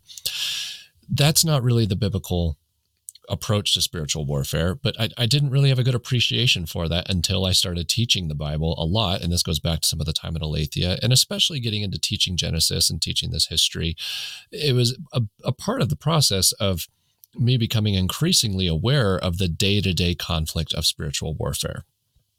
Um, so uh, as we as as we get into that, then or, or as I'm reflecting on that process, what I've come to realize, and what I hope you, dear listeners, have come to realize, is that this stuff is constant. And I don't mean in the sense that there's a demon under every rock and we need to be yelling at demons all the time. That's not the point, because that's not what spiritual warfare is anyway. I've come to believe that every willful choice that I make is an act of war. It's and and by the way, Paul's talking about this stuff all the time, and we, I, I just wasn't getting it until I started understanding what the spiritual realm really was, and how complex it is, and how how deeply involved in it we are, and what it means to be a human being in the midst of all this. And I hope that this podcast is really oh, this podcast as a as a whole. We're on episode twenty two of whatever this mystery Bible on journey is. I hope it's opening your eyes dear listener, to this conflict as well and giving you more and more of a sense for what spiritual warfare is. The choices I make are choices of war because there is a war. We opened this recording with the discussion of this complex, ancient, deep seated war between Israel and other Middle Eastern powers. Um, that's old it's complicated we don't fully understand it. We have we don't have our eyes completely open to it we haven't lived it you know it's it's a little bit impersonal for most of us. Well taking that as an analogy the spiritual conflict is infinitely more complex infinitely older and uh, we are infinitely more blind to it. There's a lot of it we don't get we have these Sunday school versions of what's going on and they're they're just inadequate. And as a result our spiritual warfare by the grace of God is effective when we walk with Christ, but we don't even realize the acts of war that we're committing uh, or, as we walk with Christ. We we've talked a little bit on this podcast in the past. Baptism is an act of spiritual war, and it's a profound act of spiritual war. It's a really important act of spiritual war, and it's a really powerful act of spiritual war. But we've kind of dumbed it down in many cases just to this personal journey thing that you do and, and really miss the point of, of how it reverberates through the cosmic realms. So a lot of what we're discussing today and in this this particular recording is it, and as we start talking about these particular entities and introducing some of these books and some of these uh, speakers that we're hoping to have is getting into the reality of how old and specific and personal this stuff is and that we should expect as we get to the end times that these these uh, these personalities and these intelligences are coming back. The masks will be stripped away. When we get to the end times and i think that that will be soon then the the pretenses will be off. And our generation as a generation of human beings is not necessarily any wiser. And in fact, is probably much less wise than previous generations. And what did previous generations do with these really dark spiritual forces? Well, they embraced them and worshiped them because they could create, they could make a human being like a god. They could give fortune, they could give uh, power, they could give wealth, they could give authority, which, by the way, is exactly what Jesus Christ was offered when Satan specifically tempted him. So they, so we should expect that when these dark spiritual forces arise and remove their masks in the end, there's always some level of deception and confusion that goes with it. The vast majority of humanity is going to celebrate and say this they're not going to go oh that's the bad guy. No they're going to say oh this is the good guy we've been waiting for all along.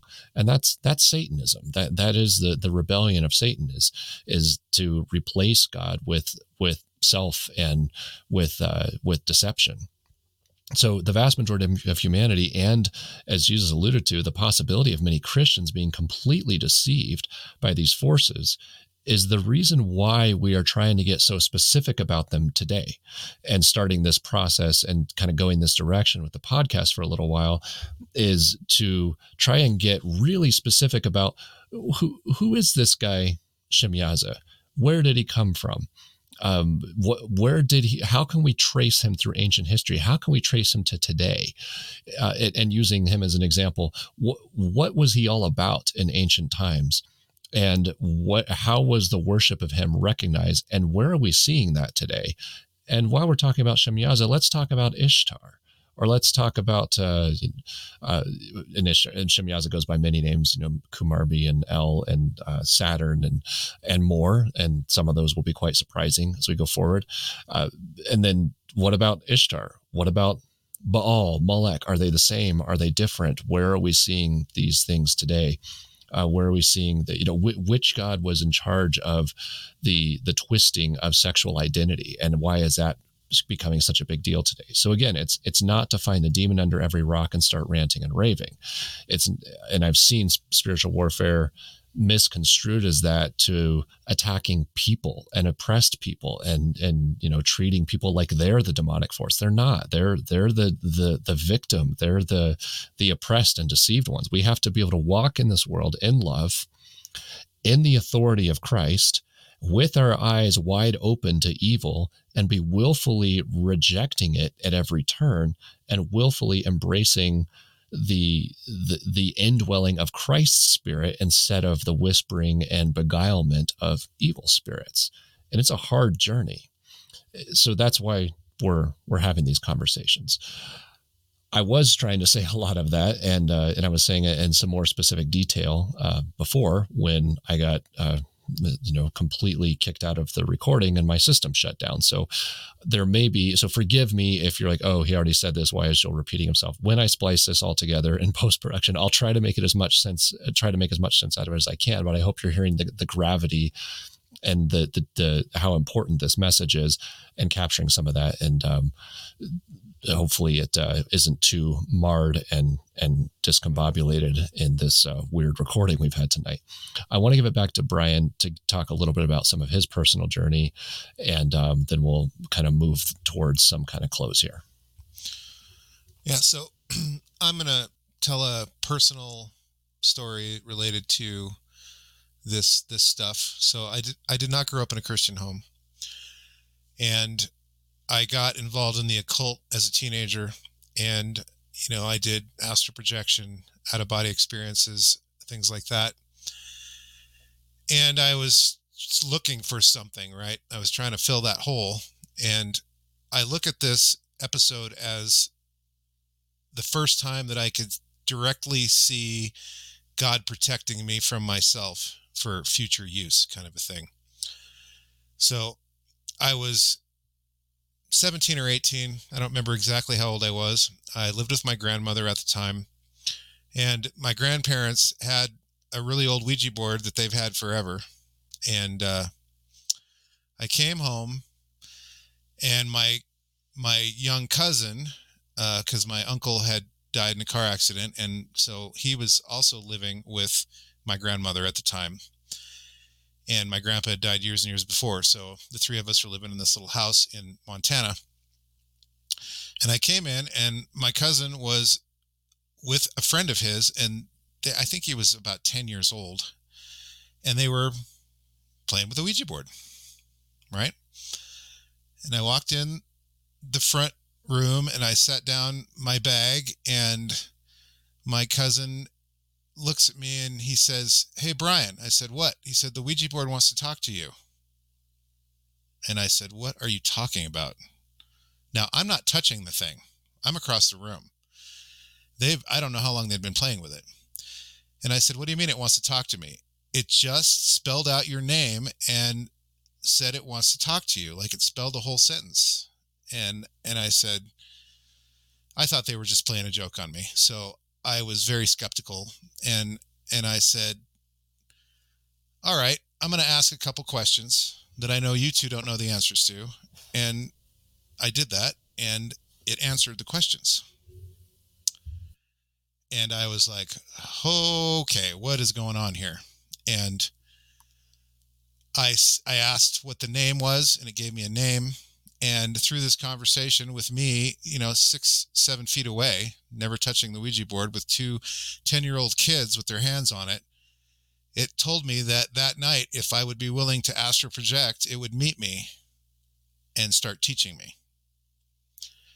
Teaching me the, you know, magical things that I wanted to know.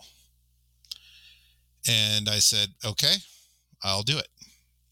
So that night, um, I slept on the couch in my grandma's house and uh, I started meditating and tried to do what I had done multiple times before, and I was unable to do it at all. And from that point on, I was never able to do it again. So I never I never had that, you know, I never met this being. I never, never experienced any of that. And I was at the time ridiculously angry and frustrated because I'm like, well, does this stuff actually work or does it not work? Or, you know, I was just, I was really upset. And I went in the military and I was in tech school. And another guy that I met there from the army, his mother wrote a book called The Primer, and she channeled the whole book. And so this was another attempt where he was basically trying to proselytize me. I he gave me a copy of the book and I read it and trying to get me into this particular new age occultic group that they had going. And again, the things that they said, well, do this and, and it'll it'll happen this way. They they didn't happen that way. Right. So I just kind of gave up on the whole thing. But I know absolutely for a fact what happened in that room. And I know that my 10 year old cousin and his friend from school had no idea what was going on. They were shocked and amazed by the by the whole thing, just as I was. And I know that that was God protecting me from myself because if I have been able to do what I wanted to do and actually have contact with this ET, essentially, um, my life would have taken a dramatically different turn than it did. So, you know, personal experience, I know this stuff is real and I know that it works. And I know there's a lot of people who do a lot of things with it all the time. And that's why I know that when Christ finally got a hold of my heart and I dedicated my life to Him, I definitely take these things seriously in the Bible and don't think that they're just myth or embellishment or exaggeration uh, or or superstition that was written into the the holy word of God because God didn't put superstition in his Bible. So I just wanted to share that with the listeners and uh, let you know that you know it touches a lot of people around us.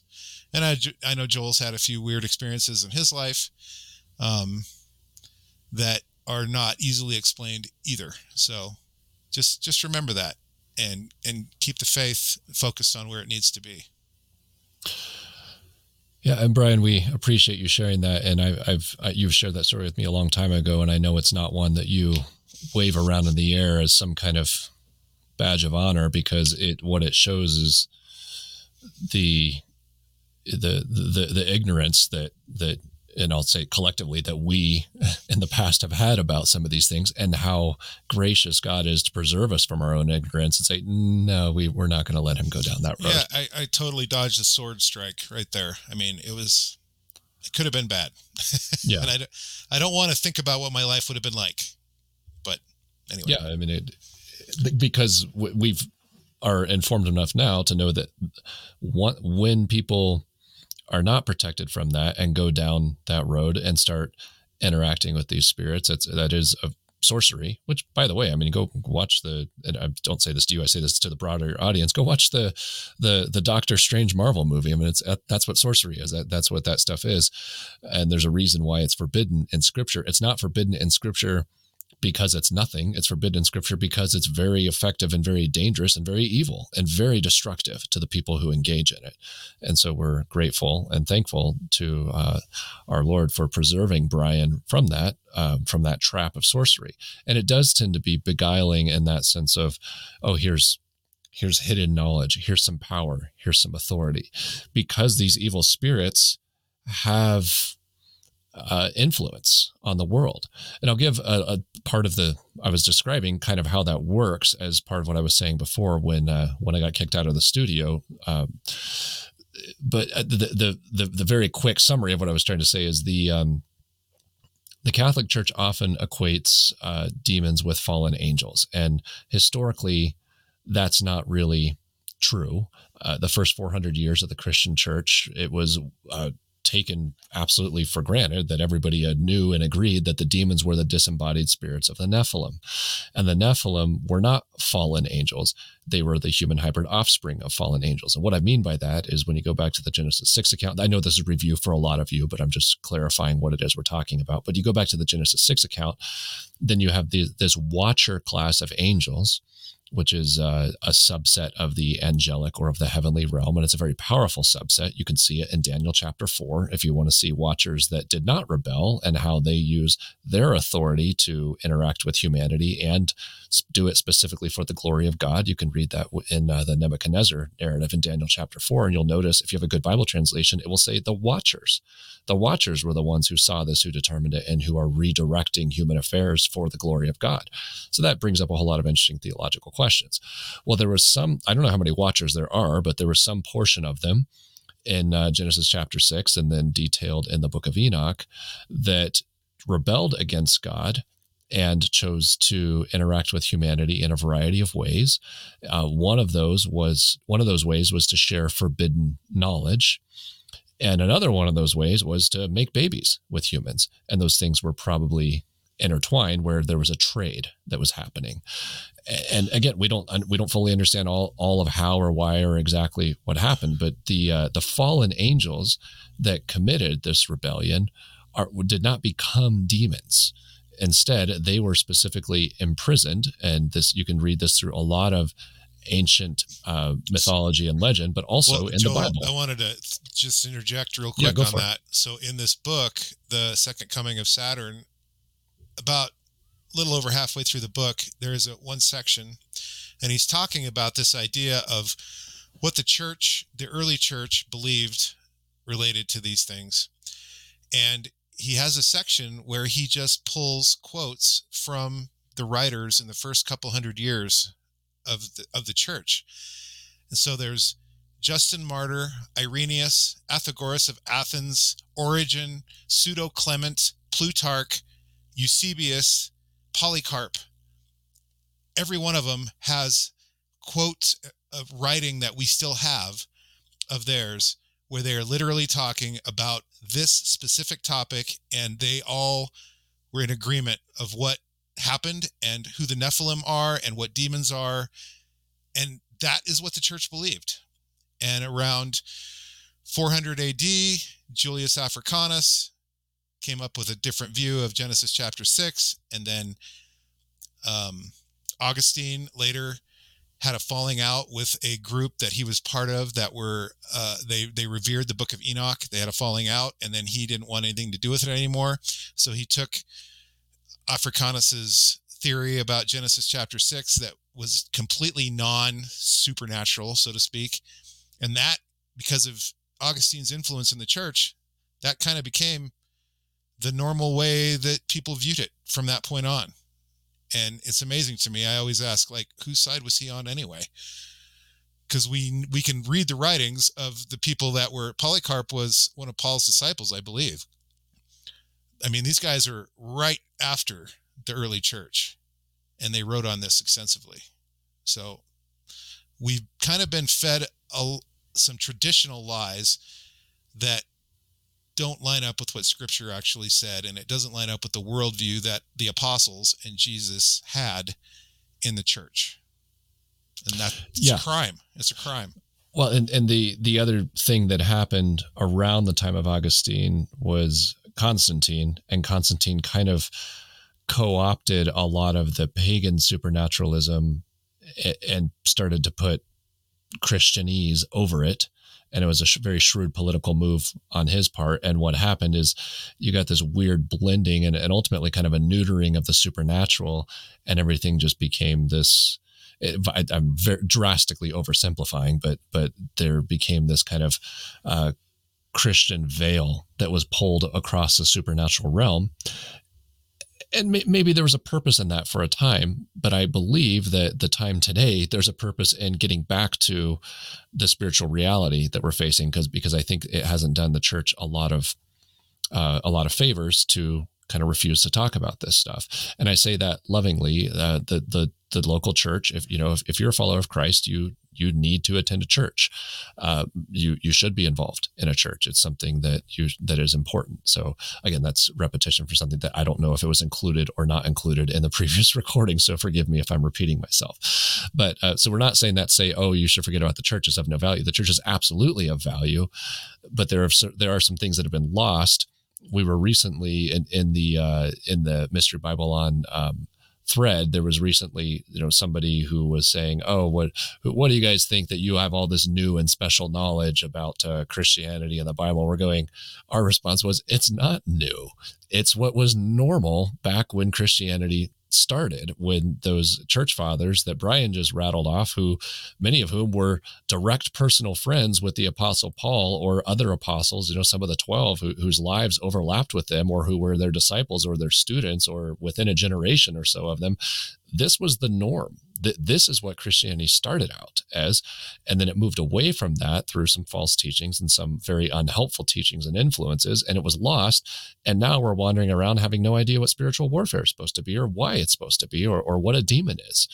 So that's part part of that rant and part of our our mission here is not to rail against the church and not to cultivate anger or dissent from the church, but to try and open our eyes more and more to what's been lost so that we can understand how important it is to walk day to day in Christ and in the light so we can understand the stakes of evil that we're facing if we are blind to these things and so that we're not deceived as the deception stakes continue to get raised and as the deception continues to ramp up in the particular generation that we're in. So what what I was summarizing, and again, I know it's repetition for some of you, but I think it's important to revisit, was that the uh, the fall of the Watchers, uh, they started to interact with and influence humanity through sharing of special knowledge, through gifting of power and authority, through making hybrid offspring. But the Watchers that originally rebelled didn't fall into becoming demons rather they um, they were in many cases and, and there were some that were not but they're they were imprisoned and they were imprisoned specifically in a subset of the underworld called tartarus and that is biblical. You can find it in the book of second peter. He specifically says that's the only place tartarus is mentioned in the bible but it comes up a lot in other ancient documents. And by the way that was that that narrative of them being imprisoned under the earth is widely agreed upon in mythology. And in, and I say mythology not saying that it's not true. I just use that term to talk about you know the, these ancient narratives that happened. It was widely agreed upon that there were very very powerful beings who interacted with humans who had offspring and who were imprisoned. However they continue to influence the the earth and they influence it through a couple of ways. One is through their hybrid offspring. Well, how do they do that if the Nephilim died? Well, when the Nephilim died, then their spirits didn't disappear. Their spirits continue to wander the earth and to influence the earth. And those are what we call demons. So the demons are the disembodied spirits of the Nephilim that died in or around the time of the flood. And in, and if you are to take some of the uh, some of the legends seriously, then they were cursed to wander with human appetites but not being able to satisfy them. And that partly explains why they are constantly trying to inhabit and take over human bodies and control human beings. They want to re- replace that. Some some really really good um, material on that. Um, I'll give a you know a spoil. We may do an episode on this, we may not. But if you are interested in seeing a, a, a well done movie on that, the one that just came out called Nefarious or Nefarious is a, a pretty good movie that does a pretty good job showing what that possession can look like, and the theology and there's not bad. It's it's it's worth taking a look at. So you have um, the the fallen imprisoned watchers who are influencing the earth through their disembodied offspring who are these these cursed spirits and also through human beings who want to do their bidding and who are willing to engage with them intentionally and purposefully so that they can get power and control and knowledge knowledge and forbidden authority on the earth. And that's what sorcery is. That's what that that magical stuff that brian was talking about that we just say oh well that stuff never happened. Well it did happen. It does happen and it still happens. And um and you know a ouija board is a form of that. It's it's a form of being able to get hidden and forbidden knowledge through connecting with uh, th- with uh, spirits of the underworld. And we as Christians are not supposed to do that. And again, we're, we're warned against that, not because it doesn't exist, but because it does exist. And the fact that you can go on walmart.com and get all this dark spiritual technology for very cheap prices, and the fact that that that's so widely and easily available and is part of our our you know our culture and that children are playing with it and nobody seems to be too, all too perturbed about that and that it's been available for so long there there's clearly a, a dark spiritual deception behind all of that and it's costing people's souls and people's lives, and it's being very destructive in our world. There are uh, myriad stories of people whose lives who have been profoundly negatively affected by interacting with uh, with those kind of spiritual devices and falling, you know, as Brian talked about, just through uh, ignorant curiosity, just going, "Oh yeah, this sounds interesting. I want to play around with it." Well, they play around with it, and then they start to get some results and suddenly they're sucked in and then before long their their life is ruined by these very very intelligent and very manipulative um, dark spirits. So as we get into the end biblically there's a very good case to be made and you can see it in the book of ezekiel and some places that we'll get as we explore derek gilbert's material a little bit more. There's a very good case to be made that this stuff is coming back and it's coming back and will be openly active in the earth and among humankind in the end times, and that the activity will ramp up. It's not coming back because it never went away, but some of the imprisoned spirits will be released from prison and will have some active authority. So the whole purpose of our discussing this is to try and be armed for that not out of fear, but out of wisdom and discernment, so we can see the deceptions, call them what they are, and speak truth into those places. The the most powerful weapon you have in spiritual warfare is the truth.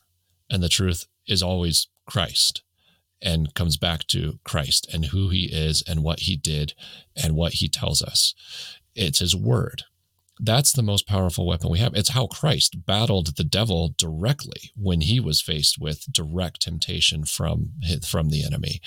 So if that's why it's important that we know the truth and that when we read our Bibles we're seeing the conflict in our Bibles so that when we're faced with it we know what's going on and we're not caught off guard and we're not caught completely unawares.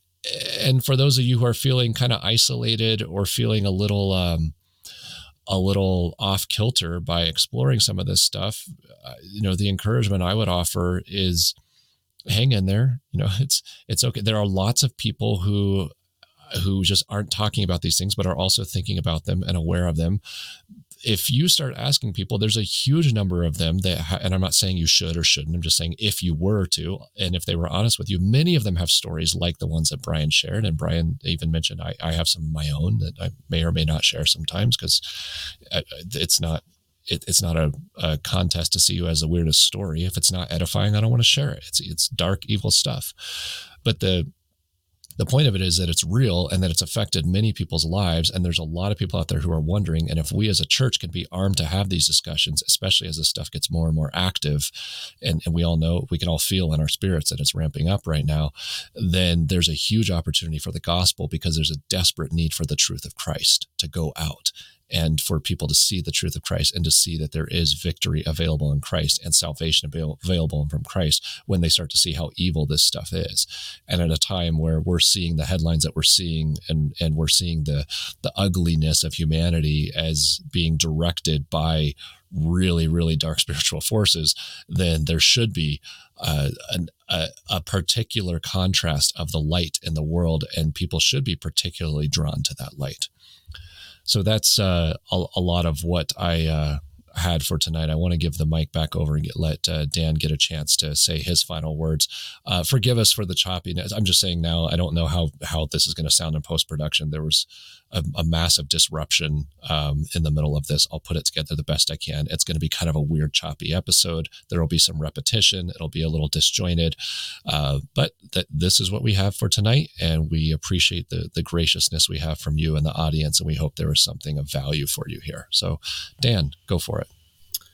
All right, so you know one of the big questions is you know why why talk about this stuff, and and Joel and Brian have both hit on it. But you know, one of the reasons is that you know there's there's evil in the world that that is aware of the spiritual side and is active in it. Right? There are people who are doing um, these these cult rituals, um, and there are people who are aware of of the importance of things like Saturn's reign and um, and, and the, on the the back cover of of Derek Gilbert's book, The Second Coming of Saturn, he talks about how a new age began on December 21st, 2020. And it was the Great Conjunction, a meeting in the sky of the planets Jupiter and Saturn, that heralded the age of, of Aquarius, a new golden age ruled by Saturn. Okay, so there's not that we give that a lot of credence, but there are people who do and there are people who care about this stuff who are looking at it like, oh, this is a great time to bring in uh, the old golden age. And there are people fighting for that and, and actively working to make that happen. And, you know, aware or not that the actual golden age is was horrific and was wiped out by the flood for for good reason. And so you know, there's that whole spiritual battle side of it. Uh, another thing with with a book like this and a lot of these, you know, digging deeper into some of this these topics, is it uh, it really helps helps us understand a lot of the Bible even even more on a deeper level. Uh, so, for a few examples, there's a lot of things that Jesus did that you know we just we kind of know and you know we can see significance in them and so we don't think too much more about it. But but then when you when you start to understand some of this background and some of these other gods and how they were worshipped and the the kinds of things that were done things like the the transfiguration like you know where Jesus was when he did it and and and what he did and what it communicated to you know not only to his disciples but it also sent a pretty powerful message to the watchers who were imprisoned. All right um, joel and brian talked a little bit about the you know baptism and the act of spiritual warfare that is and the message that's sending. Uh, even you, you think about the act of taking communion and he um, i don't remember if derek Gilbert gets into it in this book, um, but you know I've heard him talk before about you know the even the act of taking communion is uh, kind of a the the writing of of these some of these rituals they would do for the dead where they would bring um, food and and pour out drink offerings to the dead to try to get them. But now jesus is instead of making it something you do for the dead, it's something you do to remember Christ and and true life, and and defeating death. Um, when you look at Jesus driving out demons, and he talks about how uh, when the demons they, they were terrified to be thrown into the abyss. Why is that? Well, because that's where their parents are. You know, the the watchers are imprisoned in the abyss, and the, the demons don't want to be thrown down there. Um, even things like Jesus being raised on the third day. Um, there's there's significance to the third day. There's you know significance to a lot of these locations in Israel, like the Mount of Olives and the Temple Mount. And so, you know, there's just so much of this stuff has so many more layers and so much more meaning to it.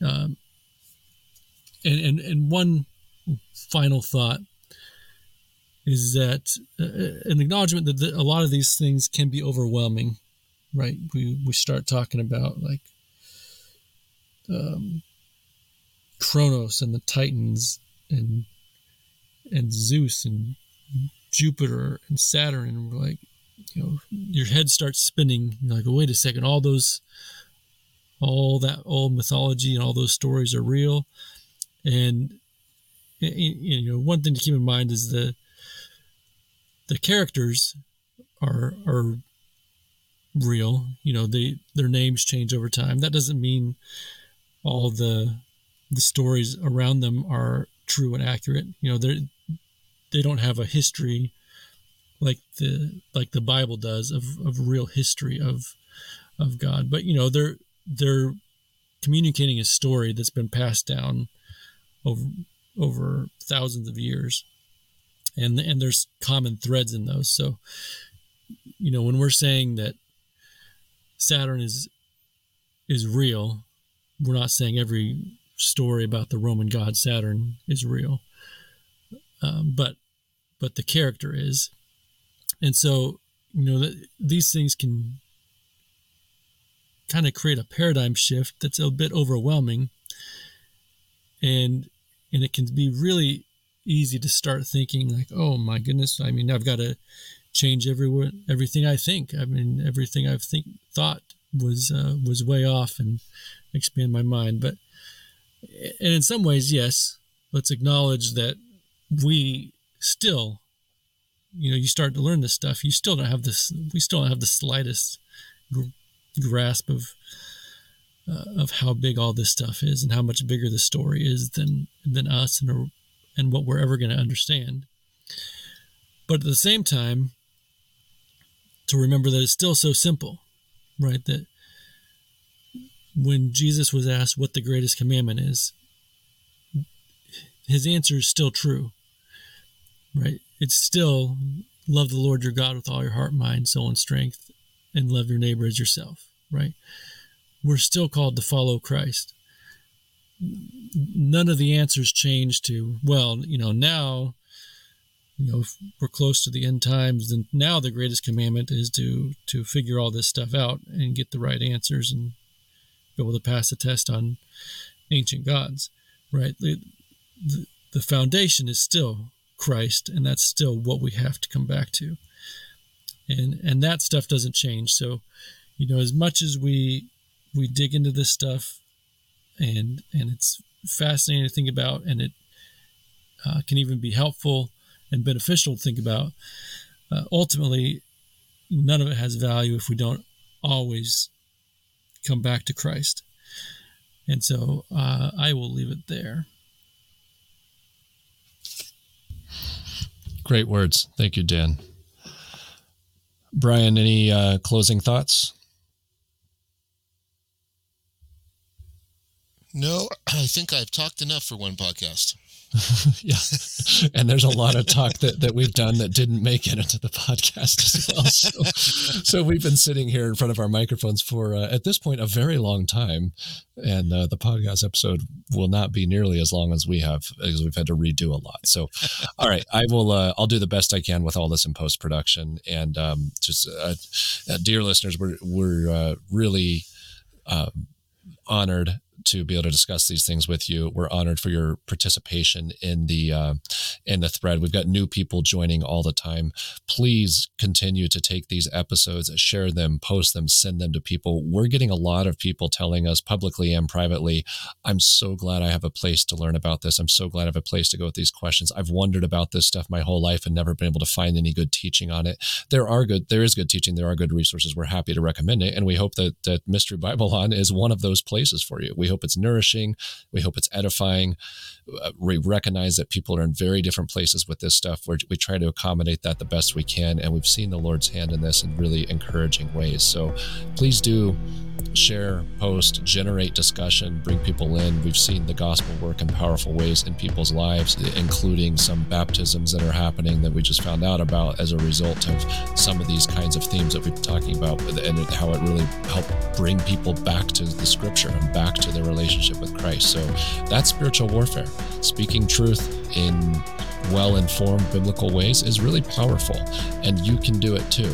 It helps to have the background and have done the homework in it. So thanks for hanging with us in this, uh, what will probably turn out to be a, a, particularly goofy and odd episode. Hopefully, there's some value in there for you. I know I've, I've enjoyed discussing these things. Not one single bit of this has gone to plan, but uh, we, we know that the Lord's plan always trumps ours. So let us know your thoughts and continue to press into Christ and press into your scripture and uh, trust Him as He leads you in that journey. Thanks for joining us, and we look forward to the next episode.